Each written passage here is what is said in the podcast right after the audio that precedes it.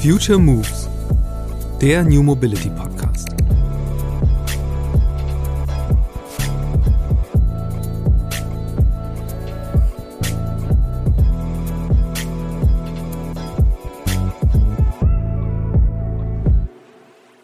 Bin ich einer, der sagt, Startups können alles besser. Eher umgekehrt. Startups reden viel. Oft kommt nicht so viel raus. Wenn man die Startups sich anschaut, viele von denen haben Milliarden und Milliarden verschlungen und 10 Jahre an Entwicklung von Autos gebaut und es kam nichts raus. Entweder pleite gegangen oder das Auto kam auf den Markt nach 10 Jahren oder so. Ein OEM macht es effizienter. Jeder denkt, dass Startups viel leaner sind, effizienter und so, aber ich denke, wir können sehr viel von OEMs lernen. Die sind nicht von gestern. Und es ist unglaublich, wie komplex die Entwicklung von so einem Produkt ist. Die Struktur, die dahinter steht, der ganze Supply Chain, Einkauf, Qualität, Logistik. Also ich denke, Leute unterschätzen, wie komplex ein Auto ist und wie gut aufgestellt die großen Autohersteller sind. Das ist kein Spaß. Und es hat nur Tesla geschafft, bis jetzt wirklich zu konkurrieren. Die anderen haben es nicht geschafft. Der Elon Musk vom Balkan. Natürlich stand das auch irgendwo in meiner Geschichte über Mate Rimac, die ich für das Wirtschaftsmagazin Business Punk geschrieben hatte. Und tatsächlich findet sich dieser Vergleich in wirklich jeder Story über den Gründer und CEO des kroatischen Autobauers Rimac. Zu meiner Verteidigung, das ist jetzt über 7 Jahre her. Und damals musste man selbst Leuten aus der Automobilbranche noch erklären, wer dieser Typ eigentlich ist, der da in einem Vorort von Zagreb elektrisch angetriebene Sportwagen baut, gegen die allermeisten Verbrenner keinen Stich sahen. Es ist aber auch eine wirklich irre Story, wie aus dem Schüler, der gerne mit Elektronik gebastelt hat, der Hobby-Rennfahrer wurde, der einen Elektromotor und Batterien in seinen grasgrünen BMW schraubte und dann der Unternehmer, dessen Firma heute elektrisch angetriebene Supersportwagen baut, die pro Stück mehrere Millionen Euro kosten. Neben Mate Rimac in dieser Podcast-Episode dabei ist Lutz Meschke, Finanzchef von Porsche und einer, der Mate vor vielen anderen auf dem Zettel hatte. Seit 2018 ist Porsche bei Rimac Automobili investiert. Und seit Ende 2021 sind beide Unternehmen durch das Joint Venture Bugatti Rimac verbunden. Welche Rolle Rimac für Porsches eigene Elektroambitionen spielt und was ein kroatisches Startup besser kann als ein Konzern mit mehr als 37.000 Mitarbeitenden und natürlich die faszinierende Mobility-Macher-Story von Mate Rimac, die nicht weniger spannend ist als die des echten Elon Musk. Darum geht es in dieser extra langen Episode des Future Moves Podcasts, die in Kooperation mit dem OMR-Podcast von Philipp Westermeier entstanden ist, der auch das Gespräch geführt hat. Viel Spaß! Erstmal herzlich willkommen, Lutz Meschke und Mate Rimac. Hi. Hallo. Hi Philipp, danke. Wir müssen gleich erstmal erklären, wie ihr zueinander kommt oder wer ihr seid. Also beim Lutz habe ich schon im Vorgespräch gesagt, es ist ein bisschen einfacher zu greifen. Er ist der Finanzchef von Porsche, auch der stellvertretende Vorstandschef von Porsche. Bei Mate ist es ein bisschen komplizierter, wer ihn noch nicht kennt. Mate, also bist du eigentlich, würdest du sagen, Deutscher, Kroate? Erzähl mal so ein bisschen, wo kommst du eigentlich her? Ja, auf jeden Fall Kroate. Ich hatte 10 schöne Jahre in Deutschland auf jeden Fall. Also vielleicht, wenn du mich gefragt hättest, als ich ein Baby war, hätte ich gesagt Jugoslawien, weil ich war 1988 in Jugoslawien geboren, was heute Bosnien ist, in dem Teil, was heute Bosnien ist. Und ja, heute ist Bosnien immer noch so ein komischer Staat. Gemäß deiner Religion hast du auch eine Staatsbürgerschaft sozusagen. Also wenn du Muslime bist, dann bist du ein Bosnier. Wenn du orthodox bist, bist du Serbe. Wenn du Katholike bist, dann bist du Kroate. Also ich bin Katholik oder meine Familie war katholisch und deswegen bin ich ein Kroate. Und als der Krieg losging, gingen meine Eltern nach Frankfurt, also haben ausgewandert zusammen mit mir. Ich war damals 2 Jahre alt.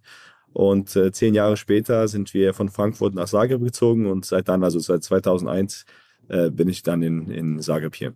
Okay, aber du bist in Deutschland, wenn man dann zumindest der Legende glauben darf, so ein bisschen von der Automobilleidenschaft erfasst worden. Ja und nein, also meine Eltern erzählen mir, dass ich schon verrückt nach Autos war, bevor ich reden oder gehen konnte, als ich noch ein Baby war, komplett fasziniert von Autos. Auch wenn meine Eltern nichts mit Autos zu tun haben und wo ich geboren wurde, also das ist der der ärmste Teil von Bosnien. Und Bosnien ist das zweitärmste Land in Europa. Also gab es überhaupt keine Straßen, keine Autos. Also hatte ich nicht viele Gelegenheiten, Autos zu sehen, vor allem keine interessanten Autos. Und dann, als wir dann nach Deutschland kamen, als ich immer noch ein Baby war, 2,5 Jahre vielleicht, dann hatte ich riesen Augen, weil auf einmal so viele Autos überall waren und auch interessante Autos. Und dann hast du angefangen, selber Autos zu erfinden? Ja, also ich muss sagen, in Deutschland hat es mir, glaube ich, viel geholfen, weil da war so viel Auto-Content verfügbar. Also ist vielleicht jetzt schwer zurückzudenken, wie es vor 20 Jahren war, aber ich erinnere mich, dass ich auf Samstag und Sonntag gewartet habe, weil dann gab es auf DSF, im deutschen Sportfernsehen gab es so Automotor und Sport oder sowas, also all diese Automagazine auf Vox, dann Formel 1 und alles. Ich habe all diese Autobild und so alles gekauft und von Anfang bis Ende alles gelesen. Ich wollte alles über Autos wissen, irgendwas, was mit Autos zu tun hatte.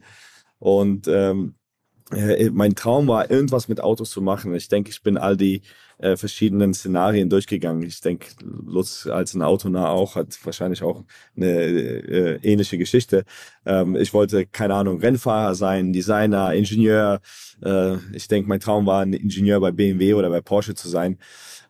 Ja, und dann kamen wir zurück nach Kroatien, und wenn du Automotive Industry in Europe in Google eingibst, dann kriegst du viele Punkte überall, von Portugal bis Türkei, von Schweden bis Süditalien. Das einzige Land, das keine Punkte hat, ist Kroatien. Ist auch echt so. Also sogar es ist Slowenien oder Bosnien oder sogar Serbien haben ziemlich viel Autoindustrie. Kroatien nicht, leider.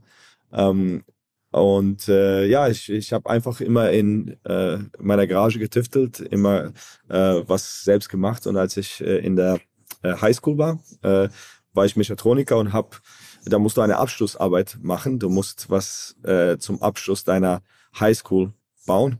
Ich muss mich ein bisschen entschuldigen, mir fehlen so ziemlich schon die deutschen Wörter. Also ich bin seit jetzt 20 Jahren nicht mehr in Deutschland, also muss ich ein bisschen englische Wörter benutzen.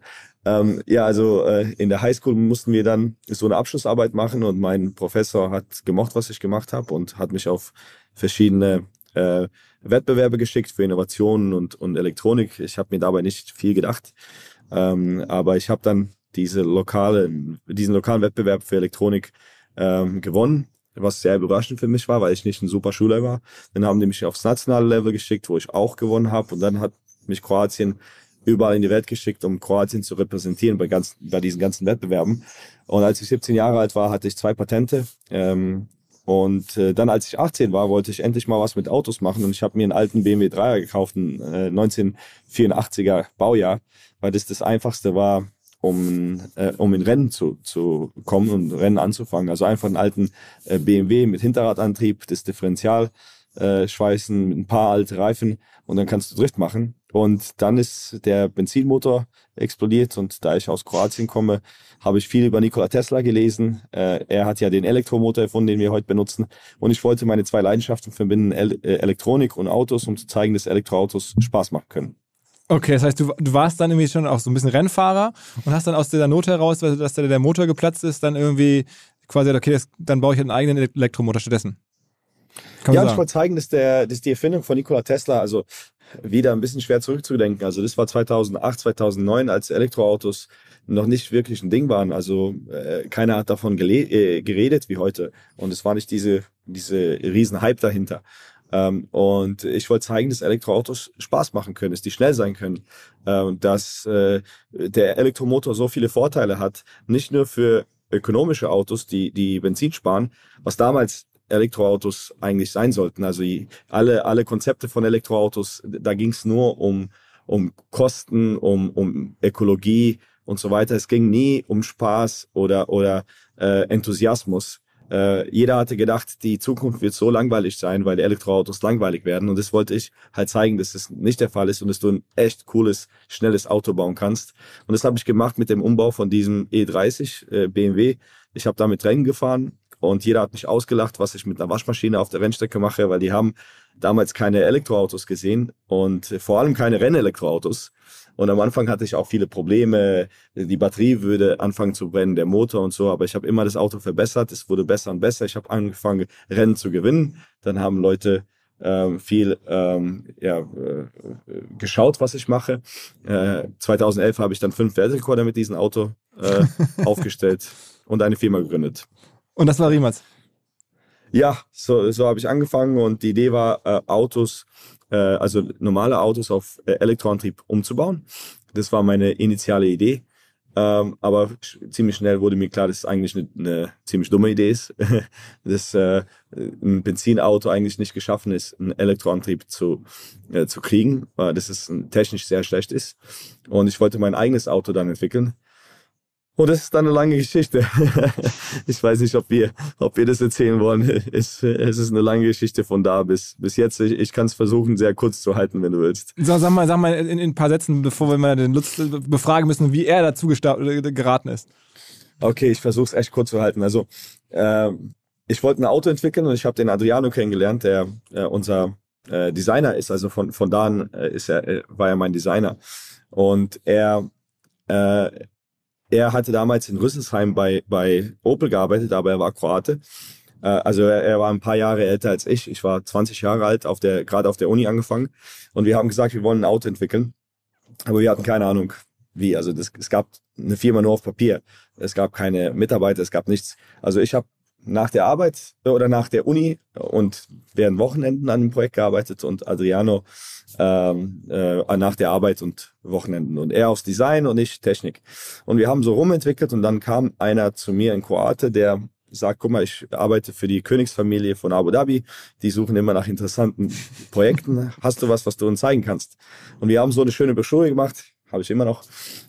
Und da waren Renderings vom Auto, Zeichnungen, Spezifikationen, also es sollte 1000 PS haben, unter 3 Sekunden 0 auf 100 und so. Also das war alles 2009, 2010. Und dann ging er mit dieser Broschüre nach Abu Dhabi und hat gesagt, ja, interessant, die wollen 2 Autos kaufen. Dann habe ich gesagt, ja super, aber es gibt keine Autos, es gibt keine Firma, es gibt keine Mitarbeiter. Also nächsten Tag haben die mich wieder angerufen und haben gesagt, ja, wie viel brauchst du denn?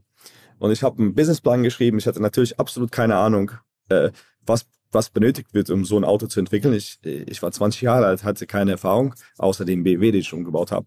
Aber ich habe was zusammengekleistert, da war ein Businessplan. Schnell kriegte ich einen Vorvertrag oder einen Termsheet von den Investoren und wir haben angefangen zu verhandeln. Und einer der Punkte war, dass ich das Auto in Frankfurt, im nächsten Frankfurt auf der IAA präsentieren muss, was im September 2011 war. Also ich hatte 9 Monate, um ein Team aufzubauen und das Auto zu entwickeln und das Auto in Frankfurt vorzustellen. Also habe ich 3 meiner Freunde überredet oder erstmal deren Frauen überredet, um für mich anfangen zu arbeiten, also für einen 20 Jahre alten Studenten, der so arabische Investoren hat, einen Elektro-Supersportwagen aufbauen will. Hört sich alles sehr solide an. Also haben die deren Jobs verlassen, haben angefangen für mich zu arbeiten. Ich habe eine Halle gemietet und wir haben losgelegt. Und dann wurde sehr schnell klar, dass sich die Araber nicht an den Vertrag halten und die haben, als ich vor der Wand war, kein Geld mehr hatte, wussten, also was eigentlich sofort war, haben die mir gesagt, wenn du weitermachen willst, dann musst du nach Abu Dhabi ziehen. Was ich gesagt habe, das mache ich nicht. Also waren wir sofort eigentlich pleite. Der Mann, von dem wir die Halle gemietet haben, wollte uns sofort rausschmeißen. Ich konnte die Leute nicht bezahlen, die ich gerade überredet habe, deren Jobs zu verlassen. Also Katastrophe von Anfang an. Aber wir haben es geschafft, das Auto irgendwie zusammenzubauen, auf der IAA zu zeigen. Und wir mussten irgendwie überleben. Also haben wir von Anfang an, und das ist eigentlich das Beste, was uns passiert ist. Wir mussten Umsatz und Profitabilität sofort haben. Wenn ich das Geld damals gekriegt hatte von den Arabern, glaube ich, wir wären einfach in die falsche Richtung gegangen, hätten das Geld verbrannt und die Firma wäre schon damals pleite und das war's. Wir mussten aber, weil wir kein Geld hatten, keine Investoren, mussten wir irgendwie versuchen zu überleben. Also haben wir angefangen, für andere Automobilfirmen Entwicklung zu machen. Aber das hat uns gerade so über Wasser gehalten, weil keiner wollte eigentlich seriöse Projekte an so ein paar Jungs in Zagreb, wo keiner eine Automobilfirma erwartet. Die wollten uns keinen großen Projekte geben. Also langsam haben wir so gewachsen und uns über Wasser gehalten und auf der Seite ein bisschen unser Auto weiterentwickelt, wie viel wir konnten. Dann waren wir 5 Leute, dann 10 Leute, dann 20. Und ich habe Kredite aufgenommen. Aber es war immer, also ich hatte nie das Geld, um den nächsten Gehalt zu zahlen. Es war immer von Monat zu Monat überleben. Dann kamen die ersten kleinen Investoren dazu. Und dann eine große Sache für uns in 2018, als Porsche dazugekommen ist, als Investor, hat dann sehr viel Solidität gezeigt. Und jetzt, also sind wir 1500 Leute. Wir arbeiten für viele Firmen in der Autoindustrie. Ja, es sind nur 13 Jahre, aber long story short. Okay, jetzt muss ich mal fragen. Also Lutz, du bist jetzt, haben wir auch im Vorgespräch schon besprochen, schon viele Jahre bei Porsche. Warst, glaube ich, davor auch schon mal im, sagen wir mal, ein bisschen automobilfremden Bereich, im Textilbereich unterwegs. Aber bist jetzt de facto 20 Jahre lang über 20 Jahre in Zuffenhausen, korrekt? Ja, seit 22 Jahren. Absolut richtig, ja. Ja, vorher, du hast gesagt, Textilbereich war bei Hugo Boss und vorher war ich in der Wirtschaftsprüfung bei KPMG. Da habe ich in Düsseldorf angefangen, war später dann über 3 Jahre in Mailand und von dort bin ich dann zu Hugo Boss gegangen. War auch eine sehr spannende Zeit. Ja, Boss damals eine sehr, sehr starke Marke, vor allen Dingen auch in den USA. Eigentlich die Modemarke Nummer 1, auch wenn keiner wusste, dass Hugo Boss aus Deutschland kam. Vielleicht auch gerade deswegen. Ja, und dann irgendwann kam dann mal ein Anruf vom Headhunter. Da habe ich ihn gefragt, ja, um was es genau geht. Automobil habe ich verstanden, aber im Grunde bin ich nur dann interessiert, wenn das Thema auch ein Wappentier trägt und es muss das richtige Wappentier sein. Und das war dann so. Und dann habe ich gesagt, okay, dann können wir uns mal unterhalten, weil wie gesagt, Hugo Boss war damals richtig spannend, hat wahnsinnig viel Spaß gemacht, die Marke damit und die Märkte mitzuentwickeln. Aber dann, was Mate schon sagt, ja, dann kommt dann doch das Automobilblut irgendwann durch, wenn man dann die Chance hat, zu einer der Traummarken zu wechseln, dann überlegt man sich das auch in einer Situation, wo man eigentlich hochzufrieden ist. Ja, und so bin ich dann ja, letztendlich von Metzingen nach Zuffenhausen gewechselt. Ja, was für eine Karriere, habe ich immer gesagt. Düsseldorf, Mailand, Metzingen, Zuffenhausen. Aber letztendlich habe ich da keinen Schritt bereut und ja, bin dann bei Porsche in der Bilanzierung eingestiegen, habe jahrelang die Bilanzierung geleitet, dann das Controlling und dann seit 2009 im Vorstand für Finanzen und IT zuständig. Wenn man jetzt so hört, Bilanzen und Controlling, das klingt jetzt nicht nach jemandem, der sofort sagt, okay, wir geben Sie mal mit dem Mate eine Menge Geld oder kaufen uns bei dessen Firma ein. Ja, da muss ich jetzt wieder ein bisschen weiter ausholen, sonst versteht man wahrscheinlich die ganzen Zusammenhänge nicht. Ja, erstmal nüchtern, zuständig für Finanzen und IT. Dazu gehört aber auch das ganze Thema Beteiligungsstrategie und Beteiligungsmanagement. Und in 2014 haben wir uns bei Porsche dazu entschieden, ja, in die Entwicklung unseres ersten Batteriefahrzeugs zu begeben, den Taycan. Es war jetzt keine Entscheidung, die ganz einfach waren. Da waren sehr, sehr kontroverse Diskussionen. Klar, Porsche immer dafür bekannt, Motorsport, tolle Motoren, Emotionen pur, Öl, Motorgeräusche, Rennsiege. Und da liegt es jetzt dann nicht unbedingt nahe, dass man dann als einer der ersten im Prinzip dann 2014 sagt, das, was der Tesla macht, das könnte durchaus Sinn machen, auch für uns. Aber wenn man damals schon den gesellschaftlichen Wandel gesehen hat, das Thema Nachhaltigkeit wird immer wichtiger. Für uns als Marke war es auch extrem wichtig, auch jüngere Kundenschichten zu erreichen. Und von daher war das Thema Elektromobilität dann doch nicht mehr so ganz weit weg. Und wie gesagt, haben dann 2014 mit der Entwicklung des Taycan begonnen.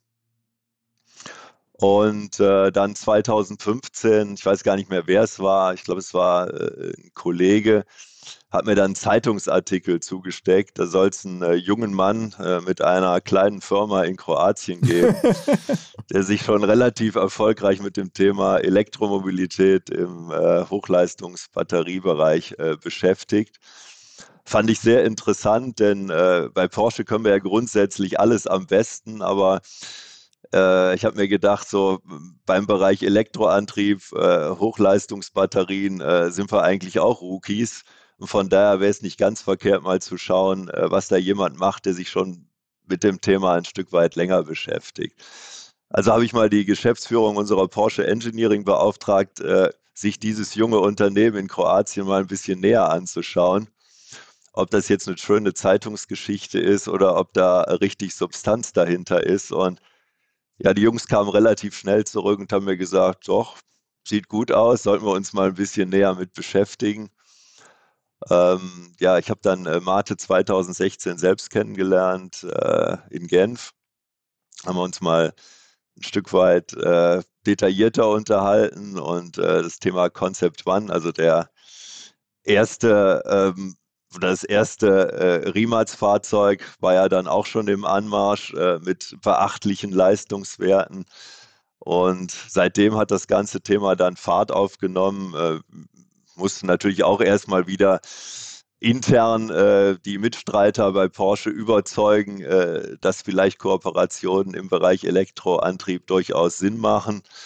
Habe dann mit meinem Entwicklungskollegen gesprochen, ob wir dann nicht mal einen Auftrag in Richtung Rimac geben könnten, sich das Batteriemanagementsystem von unserem Plug-in-Hybrid beim Panamera mal anzuschauen, im Hinblick auf mögliche Verbesserungsmöglichkeiten. Und von da an war es eigentlich intern bei uns klar, dass wir uns doch mal mit einer Beteiligung und einer Kooperationsmöglichkeit bei Rimac beschäftigen sollten. Und das haben wir dann auch in 2018 umgesetzt. Das war der erste Deal, ne? Also habt ihr damals, glaube ich, irgendwie euch klein angefangen. Mittlerweile sind es, glaube ich, 24%, die Porsche hält an Rimac. Damals waren es noch ein bisschen weniger, ne? Ja, wir haben mit 10% angefangen. In 2018 sind dann in 2019 auf knapp 15% hoch und dann auf 24% in 21, genau. Und das habt ihr dann immer so Optionen? Also, oder habt das eben jeweils immer neu verhandelt? Und gesagt, Mensch, Martin, wir wollen noch ein bisschen mehr, was geht noch oder so? Oder war das schon von vornherein so angelegt? War natürlich ein langfristiger strategischer Plan. Nein. Wichtig war für uns die Kooperation, weil wir ja relativ schnell erkannt haben, dass die Zusammenarbeit absolut Sinn macht. Und zwar nicht nur in eine Richtung. Wir profitieren von der Kooperation, aber auch Mate und seine Firma können profitieren von unserem Produktions-Know-how, auch von dem, von der Methodenkompetenz auch in der Entwicklung, sodass das wirklich eine Zusammenarbeit ist, die für beide Seiten Sinn macht. Und das haben wir dann halt in einigen Themen, in einigen Projekten dann auch verprobt und man hat immer weiter gesehen, ja, wie die Firma sich auch entwickelt und dass wir natürlich auch unsere Kooperationsmöglichkeiten weiter steigern wollten. Und von daher hat sich das auch angeboten, dass wir auch finanziell dann weiter investieren. Aber für mich war immer wichtig, dass Rimac unabhängig bleibt. Also wir haben immer gesagt, auf keinen Fall wollen wir hier Mehrheiten erwerben oder auch schon eine Sperrminorität. Das war nie das Ziel und darf auch nicht so sein. Wir wollen ja ein agiles, innovatives Unternehmen, gründergeführtes Unternehmen. Und das haben wir auch immer gesagt, dass das unsere Absicht eben ist, in die Richtung zu gehen. Und ich glaube, das ist extrem wichtig. Und ohne Freiheit kann so ein innovatives, agiles Unternehmen wie Rimac dann auch auf Dauer nicht diesen Speed beibehalten. Also je mehr man diese Strukturen von größeren Industrieeinheiten übernimmt, desto langsamer wird man. Und es ist ja genau das Gegenteil, was wir auch bei Porsche wollten. Wir wollten einen agilen Kooperationspartner, der uns immer auch wieder mit Innovationen, mit neuen Ideen überrascht. Und von daher ist das ganze Thema in die Richtung wunderbar aufgegangen und hat beiden Seiten, glaube ich, extrem geholfen. Kann einer von euch sagen, wie viel Geld denn von Porsche bislang so in Rimac reingeflossen ist? Ich nehme an, das waren jetzt ja wahrscheinlich Kapitalerhöhungen, die ihr da gemacht habt. Ihr habt ja nicht gekauft oder beides. Das war beides. Es waren zum Teil Kapitalerhöhungen und zum Teil haben wir auch Anteile übernommen. Das heißt, wir reden da von einem Unicorn, schon fast zu klein. Also ich nehme an, wenn ich das jetzt richtig einschätze, dann reden wir schon von mehreren Milliarden Firmenwert, die da gebaut wurden. Ja, auf jeden Fall. Und du bist selber auch noch substanziell beteiligt, nehme ich an. Ich bin immer noch der größte Shareholder. Also heute, also in Kroatien ist das alles sehr transparent. Also jeder kann da auf das Court Registry gehen und sehen, wie viele Anteile wer hat. Also ich habe heute 35% mit den Kapitalerhöhungen, die wir jetzt machen. Und plus, wir haben jetzt auch ESOP gemacht. Also 7% gingen an alle Mitarbeiter. Also von der Putzfrau bis zum Manager. Werde ich so ungefähr auf 22% bis Ende des Jahres fallen, werde aber immer noch der größte Shareholder sein und Porsche wird der zweite in ungefähr derselben selben Region. Und ist Porsche für dich jetzt auf der einen Seite Investor, auf der anderen Seite aber auch Kunde? Ich meine, wenn ich es richtig verstehe, lieferst du ja sozusagen, also deine Auto-Imperium ist jetzt ja auf der einen Seite ein Produzent, auf der anderen Seite aber auch ein Zulieferer, richtig? Ja, also auf vielen Ebenen geht es also Investor, Kunde, aber auch Freunde. Also zum Beispiel Lutz und ich haben schon auch eine Freundschaft aufgebaut, wie auch mit anderen aus Porsche. Lutz war auch zum Beispiel bei meiner Hochzeit letztes Jahr dabei, zusammen mit ein paar anderen Porsche-Kollegen. Und ich denke, was auch interessant ist, ich habe irgendwo gelesen, wenn eine große Firma in eine kleine investiert, ist es in ungefähr 90% der Fällen eine Enttäuschung. Und es fällt auseinander innerhalb von 3 bis 5 Jahren. Bei uns ist es umgekehrt. Also Porsche hat dreimal deren Beteiligung erhöht. Und ich würde sagen, es kommt noch wahrscheinlich zusätzliche Zusammenarbeit noch dazu. Plus wir haben dieses große Thema mit Bugatti jetzt, mit Bugatti Rimac. Also da hat sich gezeigt, dass nicht nur die Zusammenarbeit gut ist, sondern immer weiter ausgebaut wird. Wo eigentlich es sehr unwahrscheinlich ist zwischen einer großen und einer kleinen Firma, weil irgendwie, also in 90% der Fällen leider fällt es auseinander, weil die Erwartungen ganz anders sind und oft der Große vom Kleinen sehr viel Beitrag erwartet, was am Ende nicht passiert. Also für uns war das sehr, sehr wichtig und wirklich ein großer Moment. Also wenn mich jemand fragt, und ich kriege diese Frage oft, was ist so ein Turnkey oder so ein großer Moment, wo sich es wirklich verändert hat für die Firma, wo wirklich ein Zweig der Geschichte der Firma war. Einer war auf jeden Fall, wenn Porsche investiert hat. Also das hat gezeigt, also wenn die beste Sportwagenfirma der Welt glaubt, dass das solide ist, dass die deren eigenes Geld reinstecken und wie viel ich weiß, war das auch das erste Investment, das Porsche gemacht hat, also so ein Venture-Investment. Das hat schon viel gezeigt und war ein sehr, sehr starkes Signal an den Rest der Industrie, auch um Mitarbeiter anzuwerben und so weiter. Also das war super, super wichtig. Und dann später durch die Kooperation. Aber vielleicht muss da was geklärt werden, wenn wir zum Beispiel ein Projekt mit Porsche machen. Wir müssen uns beweisen, dass wir besser sind als alle anderen Mitstreiter, kommerziell, technisch, timing-wise. Also es ist nicht einfach, dass wir jetzt Porsche bei uns investiert hat und wir kriegen Projekte links und rechts, weil wir einfach gute Freunde sind oder sowas. Nein, umgekehrt, wir müssen uns mehr beweisen. Vor allem, also es gibt ja eigentlich keine Startups in dieser Industrie.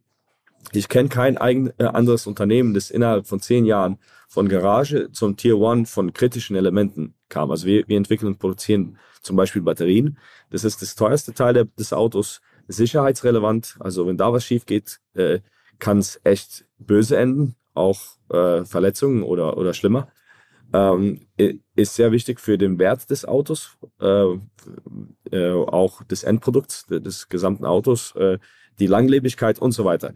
Und solche Projekte einer jungen Firma anzutrauen, für solche Komponenten ist eigentlich etwas, das nicht passiert ist. Ich kenne keine andere Firma, die das gemacht hat.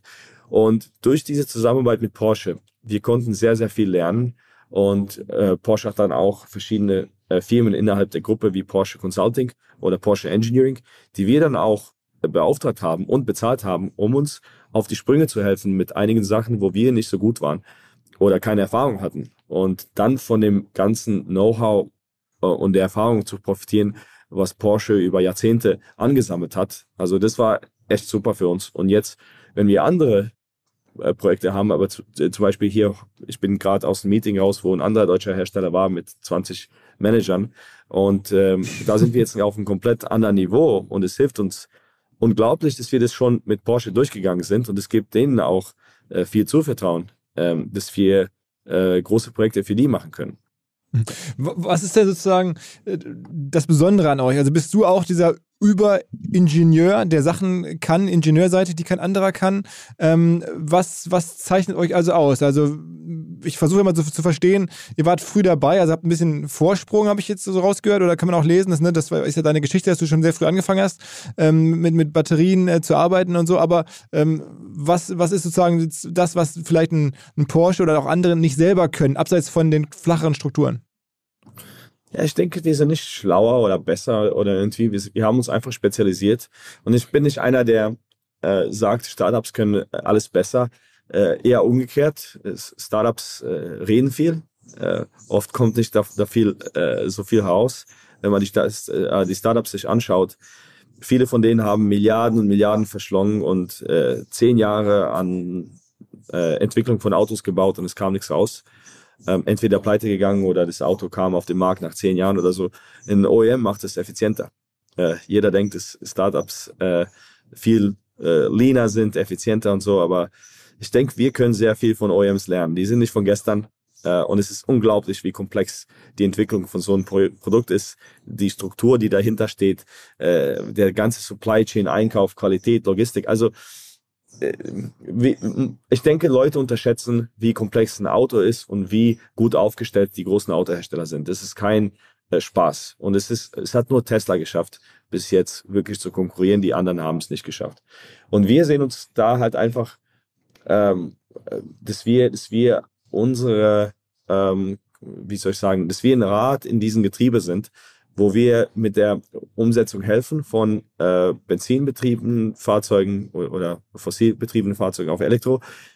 Zurzeit ist der Markt auf ungefähr, 2,5%, glaube ich, in Europa von neu verkauften Autos sind elektrisch. Es wird einen riesen Übergang geben von fossilbetriebenen Fahrzeugen auf Elektroantrieb. Zum Glück hatte ich ein Gefühl, als es noch sehr, als es keiner anderer dran geglaubt hat, hatte ich dran geglaubt und wir haben früh angefangen, aber es geht hier nicht um Ideen oder Schlauheit oder irgendwas.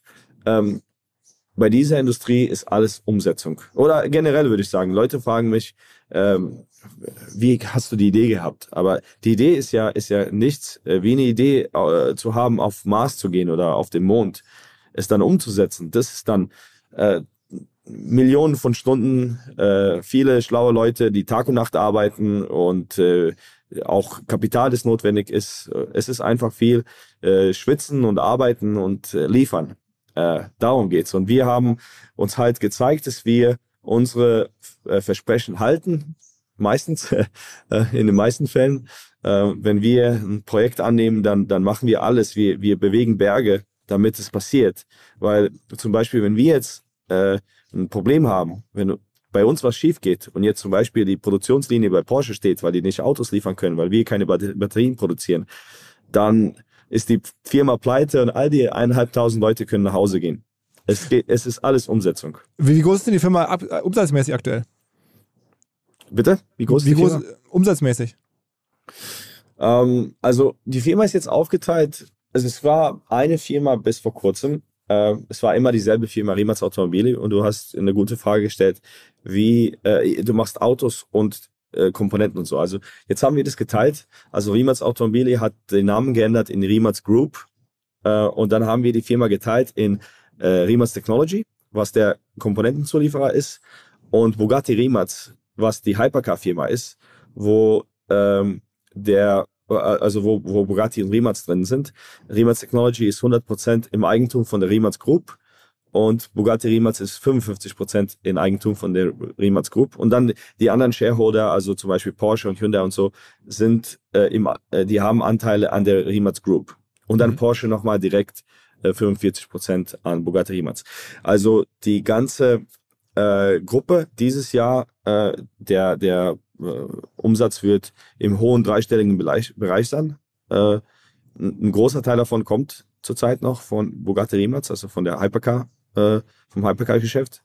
Aber wir wollen das natürlich, ist der Plan, in den nächsten paar Jahren in die Milliarden kriegen.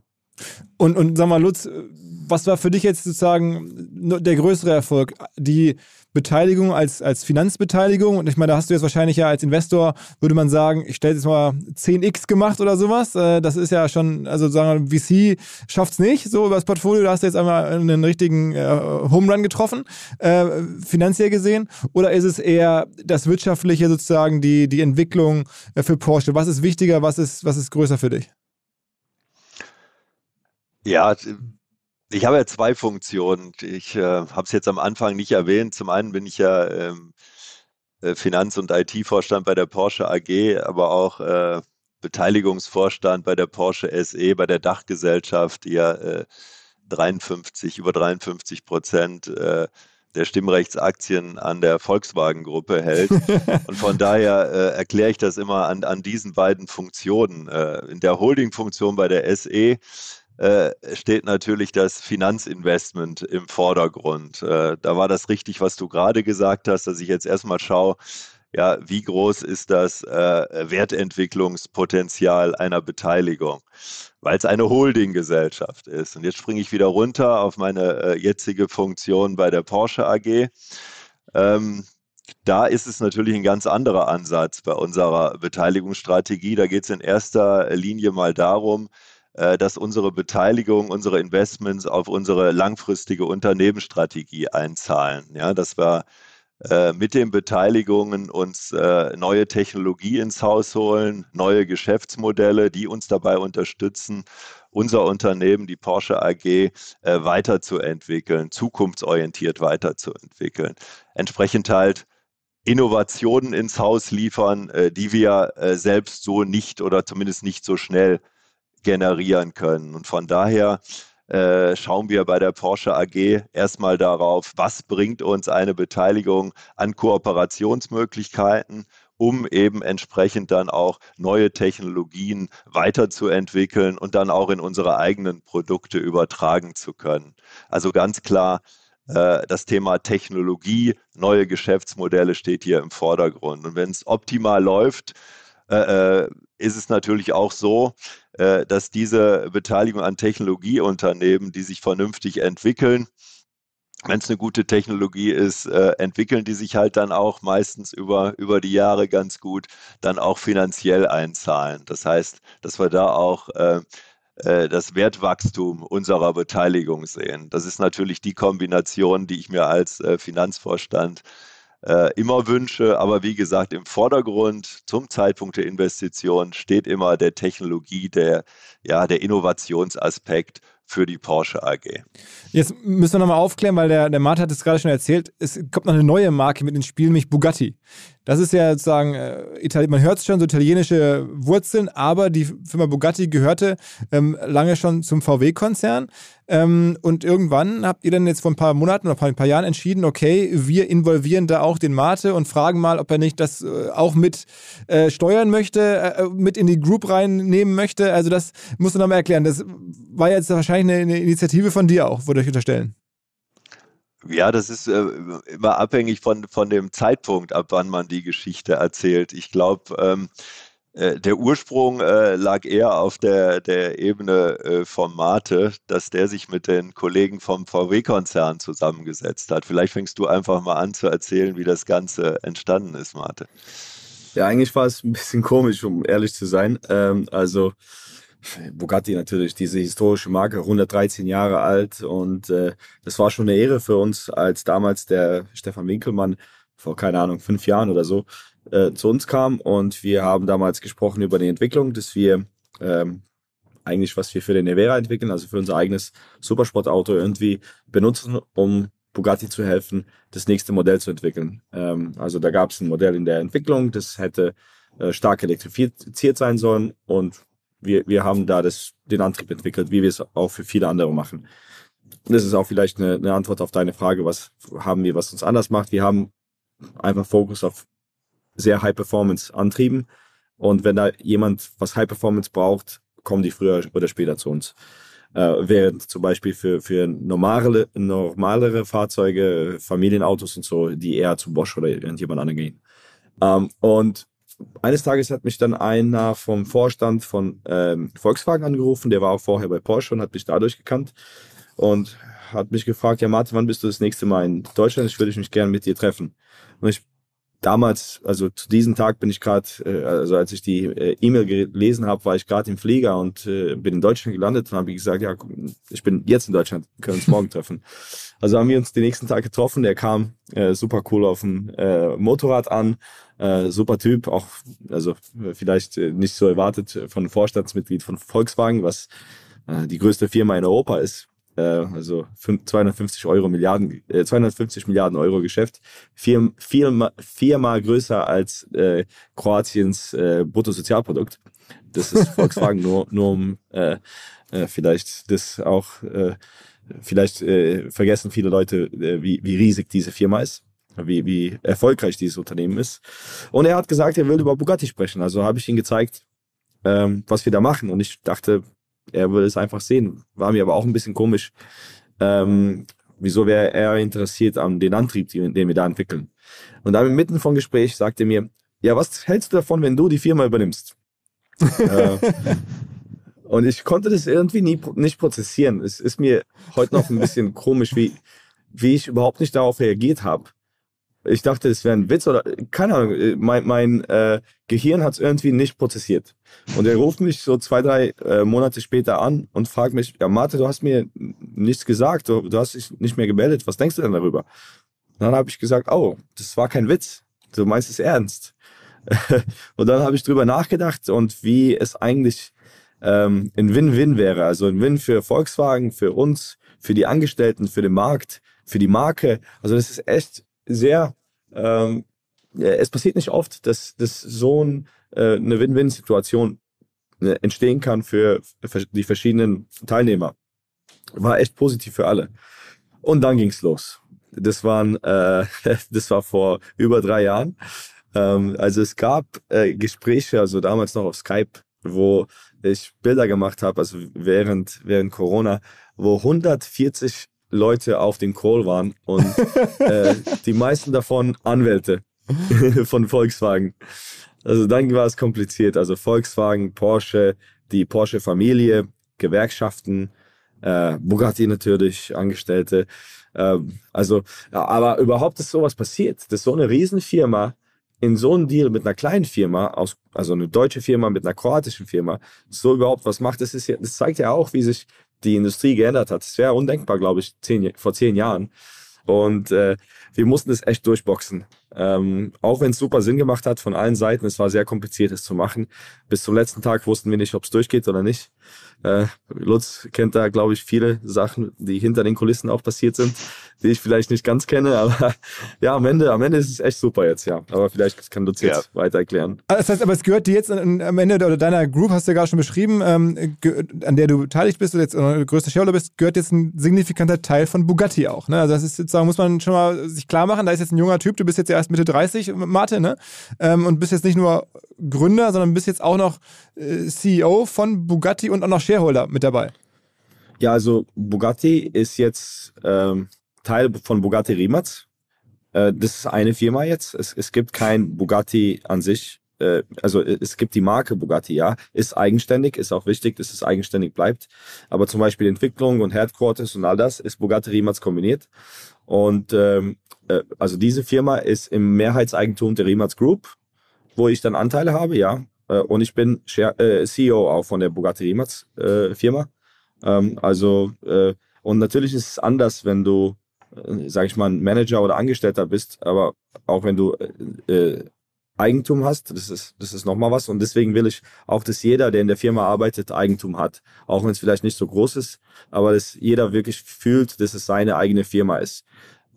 Ja, und es ist natürlich ich bin sehr stolz drauf, aber auch es ist eine Herausforderung und auch Risiko. Du willst ja nicht der sein, der eine 100 Jahre alte Firma vermasselt hat. Wie groß? Ja.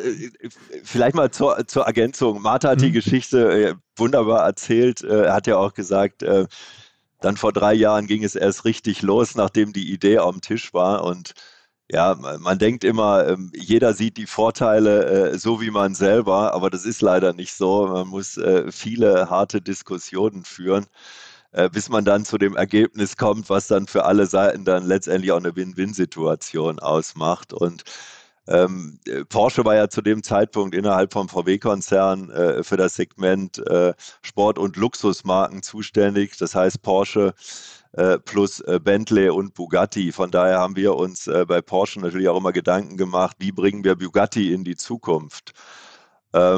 Mit dem relativ kleinen Volumen und den doch sehr, sehr hohen Entwicklungsaufwendungen, die dann für ein neues Modell erforderlich sind. Und auch eine Traditionsmarke wie Bugatti muss man ja in die Zukunft führen, das heißt mit neuen Technologien. Und von daher waren wir da auch mit dem VW-Konzernvorstand immer wieder in Gesprächen, ja, wie wir diesen Schritt in die Zukunft finanzieren können oder überhaupt der VW-Vorstand dies finanzieren will.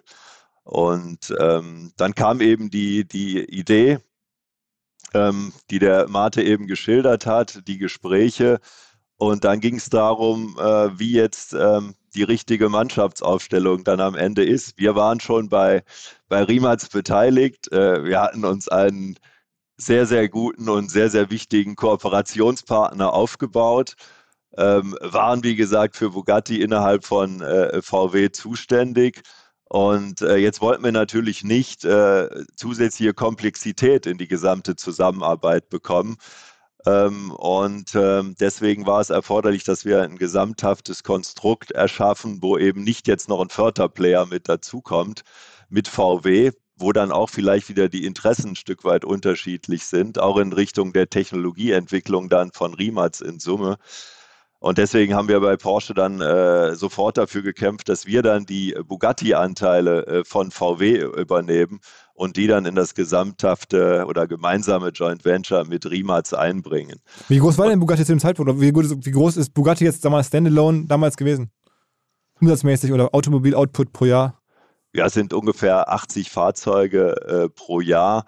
Und aber das sind halt mehr oder weniger alles Unikate und jetzt die 80 Fahrzeuge zu vergleichen mit dem Markenwert, den Bugatti hat, das kann man einfach nicht. Das ist eine unglaubliche Strahlkraft, die diese Marke hat, eine wahnsinnige Fangemeinde auch und steht für das absolut Besondere im Automobilgeschäft. Von daher ist es wirklich keine Marke wie irgendeine andere und deswegen braucht man ja, für diese Marke dann auch, um die wirklich in die Zukunft zu führen, den richtigen Partner, die richtigen Technologien und vor allen Dingen auch für diese Technologiesprünge dann immer den richtigen Zeitpunkt. Aber so ein Bugatti kostet, wenn man den kauft, irgendwie 1 Million oder sowas? Ein bisschen mehr. 3 bis 12. 3 bis 5. 3 bis 12. 3 bis 12. Ja, okay, ja. Das heißt, mit 80 Autos kann man dann trotzdem irgendwie ein paar 100 Millionen Umsatz machen, weil so ein Auto halt ein bisschen was kostet. Okay. Das sieht ganz gut aus. Na, aber vor allen Dingen ist es ja wichtig, wenn ich jetzt so eine Konstellation angehe, Bugatti Rimac, dass es dann auch Unternehmer geführt ist. Und von daher war es uns extrem wichtig, dass wir zwar ein Joint Venture machen, aber eine Mehrheit letztendlich bei Rimac liegt, damit ganz klar ist, die Verantwortung, die operative Verantwortung geht aus dem VW-Konzern über zu Rimac. Und ich glaube, das ist ein ganz, ganz wichtiges Erfolgsgeheimnis, um auch den Spirit zu haben, diesen Start-up-Spirit und immer wieder auch für Neuerungen, für neue Technologien, für Innovationen bis zum Letzten zu kämpfen. Und das tut dieser Gesamtkonstellation sehr, sehr gut. Was hat denn euch alle bei VW, also du bist ja schon mal einer der ersten Förderer gewesen, aber auch andere Kollegen, der aktuelle Audi-CFO hast du gerade beschrieben, was hat euch alle beim Mate so überzeugt? Also es müssen ja mehrere Leute da im VW-Universum sein, die sagen, okay, der Typ da in Zagreb, der hat's. Also er ist halt irgendwie perfekt deutschsprachig, wahrscheinlich schon mal hilfreich, er ist irgendwie vertraut, nehme ich mal an, aber das kann's ja nicht sein. Was war's? Ja, bei mir ist es ganz einfach. Meine Frau ist Kroatin, von daher Kroaten sind immer gut. Nein, Spaß. Was aber im Übrigen eigentlich stimmt. Ich kenne unglaublich viele. Erstens super sympathische und auch sehr kreative und innovative Kroaten. Ja, also ich mag das Land und die Menschen da. Davon mal aber abgesehen, ging es ja hier in erster Linie mal um Technologie, die zu Porsche passen muss oder um die zukünftige Ausrichtung von Porsche entsprechend zu unterstützen. Und von daher, ich habe es ja beschrieben, wie wir dazu gekommen sind. Wir haben uns dann auch wirklich intensiv mit dem Unternehmer Mate Rimac, aber auch seinem Unternehmen auseinandergesetzt. Was ist schon da an Technologie und auch an Prozessen und was ist erforderlich, um so ein Unternehmen dann auch in die Zukunft zu führen, nämlich dann auch in der Lage zu sein, die tollen Ideen, die tollen Entwicklungen auch zu Serienreife zu führen, weil das ist am Ende wichtig, um dann auch zum Tier-1-Lieferanten für die großen OEMs werden zu können. Und da muss dann natürlich auch die Bereitschaft da sein des jungen Teams, des jungen Unternehmers, in dem Fall Mate und seinem Team, sich da in die Richtung weiterentwickeln zu wollen und auch ein Stück weit sich dann auch mal beraten zu lassen und nicht zu sagen, hört mir auf, ihr von der alten Welt, jetzt versucht nicht, eure Prozesse mir umzubinden und mich hier langsam zu machen. Und die Bereitschaft war halt von Anfang an auch da, aber mit einem wahnsinnigen Selbstbewusstsein auch, was auch extrem wichtig ist. Ich glaube, man will ja auch sehen, dass derjenige, in den man hier investiert, ja, an seine Ideen glaubt, an seine Technologie glaubt und ja, absolut dafür brennt, das dann auch in die Serienfertigung bringen zu können. Und das war gegeben und von daher war relativ schnell klar, dass wir in Mate Rimac und sein Unternehmen investieren wollen. Und das Bugatti-Thema kam halt dann über die Schiene dazu, dass Porsche halt im VW-Konzern für die Sport- und Luxusmarkengruppe verantwortlich war und letztendlich dann auch natürlich ein hohes Interesse hatte, dass Bugatti in eine erfolgreiche Zukunft geführt werden kann. Und Martin, vielleicht noch eine Sache, wie die Entscheidung dazu kam. Also wir mussten ja viele Leute überzeugen und Leute wie zum Beispiel der Herbert Diess, die kannten uns nicht gut. Und der Herbert Diess, also der CEO von Volkswagen Gruppe, der wollte uns auch kennenlernen. Und dann haben wir ein Event organisiert in Erelesin, also auf der Teststrecke von Volkswagen, diese riesen Teststrecke in der Nähe von Wolfsburg. Und wir haben Nevera, also unseren Supersportler, dort hingebracht und einen Prototypen, also damals vor 2 Jahren oder so. Dann hat der Herbert Diess den so richtig gefahren und natürlich haben wir unsere ganzen Pläne gezeigt. Also wir haben sofort damals vor 3 Jahren angefangen, die nächsten Bugatti-Autos zu entwickeln und wie sollten die nächsten Autos aussehen, was für Antriebe haben, Hybrid, elektrisch, Verbrenner, was auch immer. Also wir haben den ganzen Plan gezeigt, was wir machen würden, wie wir das aufstellen würden. Die haben unsere Fahrzeuge ausprobiert, um auch zu sehen, dass wir es schon können. Ja, und ich denke, er mochte die Testfahrt und auch generell den Plan und das haben wir dann mehrere Male mit verschiedenen, also nachdem er gefahren ist, dann hat er gesagt, oh, das musst du jetzt den richtigen Chef zeigen. Ich habe ihn gefragt, ja, wer ist ja der richtige Chef? Dann hat er gesagt, der Gewerkschaftschef, also der Osterloh. Dann ist der Osterloh gekommen, hat das Auto auch gefahren und noch viele andere Leute aus Volkswagen und ja, so ging es Stück nach Stück. Aber das geht ja einfach so. Also hier zum Beispiel hatten wir jetzt diesen anderen OEM, der war das letzte Mal vor 7 Monaten hier und wir arbeiten am Projekt zusammen und die waren einfach erstaunt, wie schnell wir vorangekommen sind. Also Lutz, du kennst diese neue Location, wo ich jetzt sitze, wo wir das letzte Mal da waren. Vor 7 Monaten war hier nichts. Der Campus, das größte Gebäude in Kroatien bauen wir jetzt gerade, unser neues Headquarter und Produktion und Forschung und so weiter. Das ist in 7 Monaten so gewachsen, also wie in China. Also wir zeigen halt einfach, was wir sagen, das machen wir dann auch. Es passiert einfach. Und es gab auch viele Leute, auch in Porsche, also wir haben jetzt ein ziemlich großes Projekt mit Porsche am Laufen. Und viele Leute in Porsche haben nicht geglaubt, dass wir das machen können oder dass es ein zu großes Risiko ist, mit uns das machen. Und jetzt, glaube ich, sind viele froh, dass es ausgerechnet mit uns gemacht wurde, weil viele andere wären sehr wahrscheinlich nicht bereit, so zu arbeiten wie wir, um es dann am Ende trotz allem pünktlich zu liefern.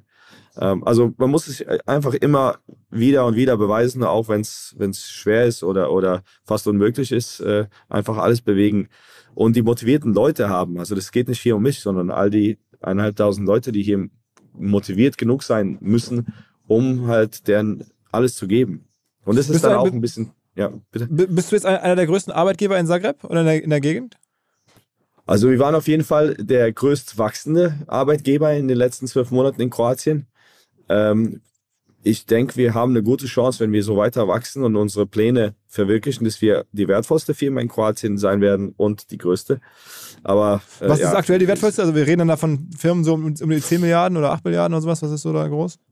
Ich denke um die 5. Aber die große Transformation ist, also Kroatien hat 2 Unicorns, uns und Infobip. Infobip ist so eine IT-Firma, die machen so, also zum Beispiel, wenn du Uber oder sowas dich anmeldest und wenn du die SMS kriegst, also die machen dieses SMS-Background-Ding.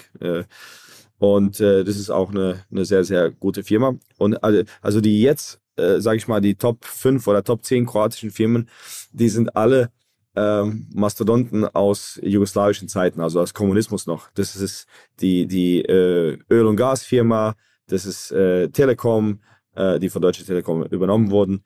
Das sind Banken, also solche Firmen. Es gibt keine Industriefirmen. Und jetzt in ein paar Jahren, wenn einmal wir ein IPO haben und Infobip ein IPO hat und vielleicht noch andere Sachen, die wir am Laufen haben, wenn die Top 2, 3 Firmen in Kroatien nicht mehr die kommunistischen Mastodonten sind, sondern Technologiefirmen, die junge Leute haben und die deren Erfolg teilen, mit Anteilen teilen, dass es viele hoffentlich Millionäre aus dieser Firma dann am Ende gibt, die das mit deren eigenen Herzblut und Arbeit verdient haben, das kann wirklich ein Land transformieren. Ich höre ja gerade raus, also IPOs sind ja gerade sozusagen in Porsche-Landschaft sehr beliebt. Also jetzt höre ich gerade dich davon sprechen, denn der Lutz wird wahrscheinlich weniger Geld, der guckt gerade schon zur Seite, aber man hört ja auch da immer wieder was dazu. Also ist für dich irgendwie IPO denkbar, so Mate, also als Szenario die nächsten Jahre, irgendwann down the road kommt ein IPO?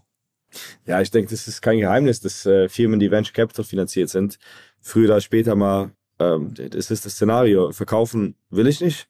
Ich bin 34 Jahre alt, ich will es noch eine Zeit lang machen. Und also was ist der nächste Schritt für die Firma?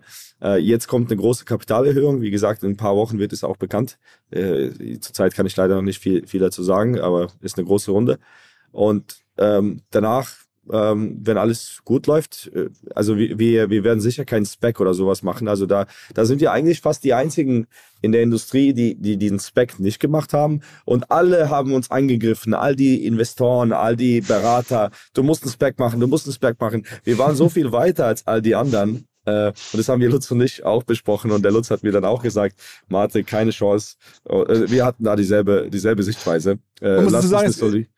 Es gab ganz viele SPACs im Automobilbereich, also im Elektroautomobilbereich in den letzten Jahren. Ne? Also da gab es irgendwie in den USA, auch in China einige davon sehr obskur, schon zum Zeitpunkt. Jetzt mittlerweile alle fast unter Wasser. Ne?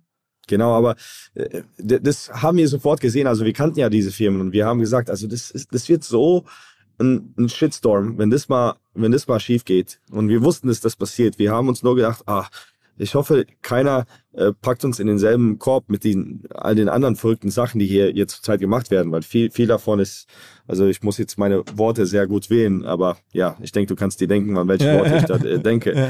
Ja. Und wir wollten da raus sein, aber oft haben wir uns auch gefühlt, als ob wir die Idioten sind, weil alle anderen, die nicht 10% von denen geschafft haben wie wir, überhaupt keinen Umsatz hatten, keine Produkte auf dem Markt, keine Partnerships, nichts. Die waren 5-mal mehr wert als wir, die haben hunderte Millionen eingesammelt oder Milliarden und wir waren dann die Dummen an der Seite, die gesagt haben, ja, lass uns eher warten und es richtig machen. Aber wir sagen immer, wir bauen eine Firma für 100 Jahre, wir wollen langfristig denken und nicht kurzfristig jetzt nur, weil die Gelegenheit da war. Und zum Glück haben wir es so gemacht, weil das wird sehr, sehr traurig ausgehen mit diesen Specs. Wer ist denn euer zweitgrößter OEM? Also OEM heißt ja sozusagen am Ende Automobilhersteller. Größter Kunde nach Porsche. Kauft auch Audi viel, kauft, weiß ich nicht, Tesla, kauft Mercedes. Wer kauft bei euch? Also es gibt einige öffentliche Zusammenarbeiten. Zum Beispiel, also in der Vergangenheit haben wir eher Projekte gemacht und Produkte für so Hypercars Supersportwagen für sehr kleine Serien, wie zum Beispiel den Aston Martin Valkyrie, haben wir die Batterie und Infotainment gemacht oder von den Koenigsegg Regera für solche Projekte. Aber das ist unsere Vergangenheit. Jetzt entwickeln wir und produzieren wir sehr viele Projekte für die Serie. Also wir wollen in Großserie gehen, also 10.000 oder 100.000 Batterien und Antriebe für andere OEMs. Porsche ist natürlich ein wichtiger Kunde, aber ich muss sagen, dass und es ist sehr wichtig für uns und ich denke, das ist auch sehr wichtig für Porsche, dass wir viel größere Projekte sogar haben mit anderen Kunden. Und die Zyklen in der Autoindustrie sind sehr lange. Zum Beispiel das Projekt, das wir heute mit diesem OEM besprochen haben, wo wir schon ein Jahr dran arbeiten, das geht auf den Markt in 26. Und das ist nicht bedingt von uns, sondern die entwickeln das Auto in parallel. Und ja, leider können wir darüber nicht reden, aber eigentlich mit allen OEMs arbeiten wir zusammen. Und ich muss sagen, die jetzige Pipeline sieht so aus, dass 2, 3 verschiedene Autohersteller, die nicht bei uns in der Kapitalstruktur sind, viel größere Kunden sein werden oder könnten, wenn alles gut läuft, als Porsche. Was, glaube ich, super ist für alle, weil wir wollen ja nicht von Porsche abhängen und die Hand offen halten und sagen, ja, könnt ihr uns noch ein bisschen Geld geben. Aber sagen wir mal, jetzt verstehe ich deine Rolle als Zulieferer. Das ist ja auch irgendwie nachvollziehbar. Jetzt bist du ja aber auch noch selber Hypercar-Produzent, Markenverantwortlicher, also von Bugatti, von Rimac selber. Das ist ja auch irgendwie eine Luxusmarke am Ende. Du musst ja auch irgendwie ein bisschen so ein Brand-Guy sein. Also nicht nur einen Petrol oder einen Electro-Head oder so, sondern du musst ja auch noch irgendwie ein Brand-Typ sein, der irgendwie überlegt, wie mache ich jetzt Luxus? Wie erzeuge ich eine Marke, die begehrenswert ist? Wie mache ich jetzt, weil das ganze Influencer-Game und Insta und was da alles zugehört? Ist das auch in deinem Kopf drin oder hast du da einfach Leute, die sagen, okay, du bist für den Luxus verantwortlich, ich mache nur ein geiles Produkt? Nee, absolut. Also das muss allen klar sein, der ein Unternehmen bauen will. Und diese Frage kriege ich auch oft. Also was ist wichtig? Und leider muss ich sagen, alles ist wichtig. Es ist überhaupt nicht genug, nur zum Beispiel eine Idee zu haben. Das habe ich schon gesagt, das ist nichts wert. Eine Idee ist 1%. Aber dann auch zum Beispiel das Produkt zu haben, ist auch bei weitem nicht genug. Du musst ein Team aufbauen können, es managen können, es motivieren können. Du musst Finanzen verstehen. Produktion, Prozesse, Logistik, Supply Chain, Partnerschaften, Medien, Kommunikation. Und natürlich kann nicht ein Mensch all das machen. Und du musst die richtigen Leute finden für die verschiedenen Bereiche. Aber ich bin schon in all diesen Bereichen involviert und natürlich auch sehr viele Medienkampagnen gestalte ich selbst. Und ist mir sehr wichtig, wie wir da auftreten. Also zum Beispiel, wenn du auf unsere Webseite gehst, die Webseite ist echt gut, weil es mir wichtig war. Ich habe da viel die Leute gepusht, weil ich denke, das ist ein wichtiges Element. Oder unsere YouTubes. Du kannst da, ich denke, es gab keinen besser dokumentierteren Entwicklungsprozess vom Auto als von unserer Nevera, wo wir alles dokumentiert haben und sehr offen geteilt haben auf YouTube und so, jeden Schritt im Prozess der Entwicklung und des Testierens vom Fahrzeug. Also viele Sachen kommen natürlich vom Team und du musst immer Leute finden, die besser sind in den verschiedenen Bereichen als du bist, und da habe ich das Glück, dass ich wirklich gute Leute habe, aber natürlich muss ich auch in diesen Sachen drin sein. Kennst du die Kunden selber? Also wenn du sagst, du verkaufst 80 Bugatti im Jahr, das ist ja so, und die kosten ein paar Millionen, das ist ja so, dass ich mir vorstelle, wenn ich dir jetzt einen kaufen würde, dann würde ich fast erwarten, dass du irgendwie vorbeikommst und mir den kurz irgendwie einmal aufmachst oder die Hand schüttelst oder so. Ja, die kommen alle hierher, die wollen ja natürlich auch sehen, wie das entwickelt und gebaut wird.